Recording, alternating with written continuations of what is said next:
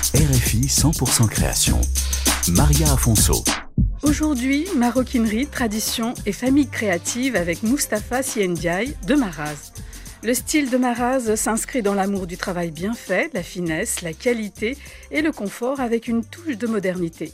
Des chaussures au sac à main en passant par les sacs de voyage, pochettes ou porte-documents, les accessoires sont inspirés par l'histoire et l'identité des peuples africains. La gamme de Maraz est à la fois traditionnelle, classique et raffinée.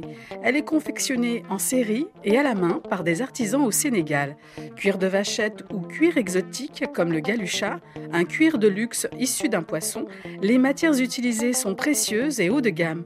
Mustapha Siendiaï souhaite ainsi dynamiser l'industrie du cuir au Sénégal et en Afrique.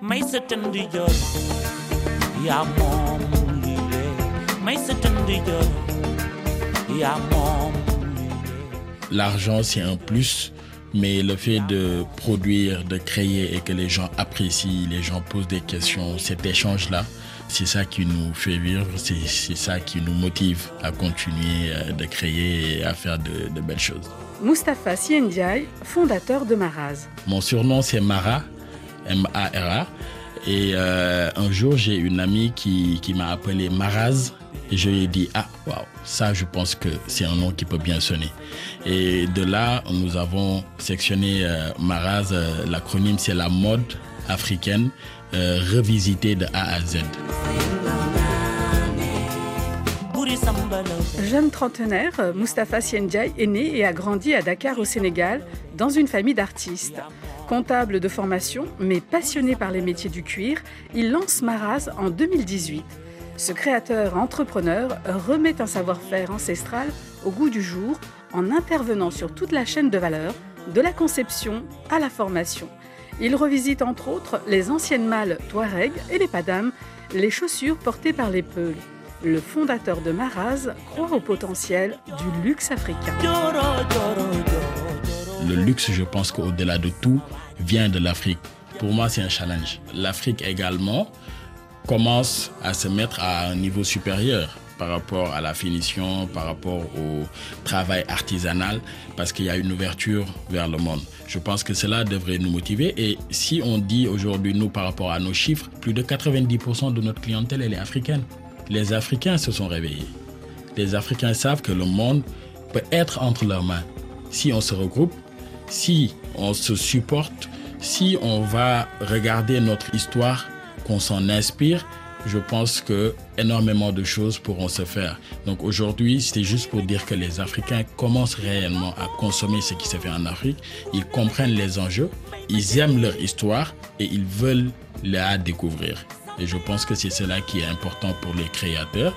Il faut juste qu'on continue à augmenter la qualité de ce qu'on fait. Il faut qu'on continue à faire beaucoup de recherches et à proposer euh, de l'authenticité dans nos, dans nos créations. Au-delà de la production, Mustapha Siendiaï fait valoir la formation des métiers du cuir en Afrique et ailleurs. Tout problème qu'on peut rencontrer dans le travail du cuir, que ce soit un sac ou une chaussure, je peux le régler. Je suis arrivé à former mon personnel moi-même sans pour autant couper, sans pour autant tenir une lame. Et ce qui nous a ramené aujourd'hui sur le plan social à nous-mêmes dispenser des formations un peu partout dans le monde, en Guadeloupe avec Pôle emploi, des gens qui ont l'amour du cuir et qui ont perdu leur travail durant la Covid et qui veulent se reconvertir. Et depuis 2020 également, nous formons en Mauritanie avec le Bureau international du travail des Nations Unies des femmes réfugiées.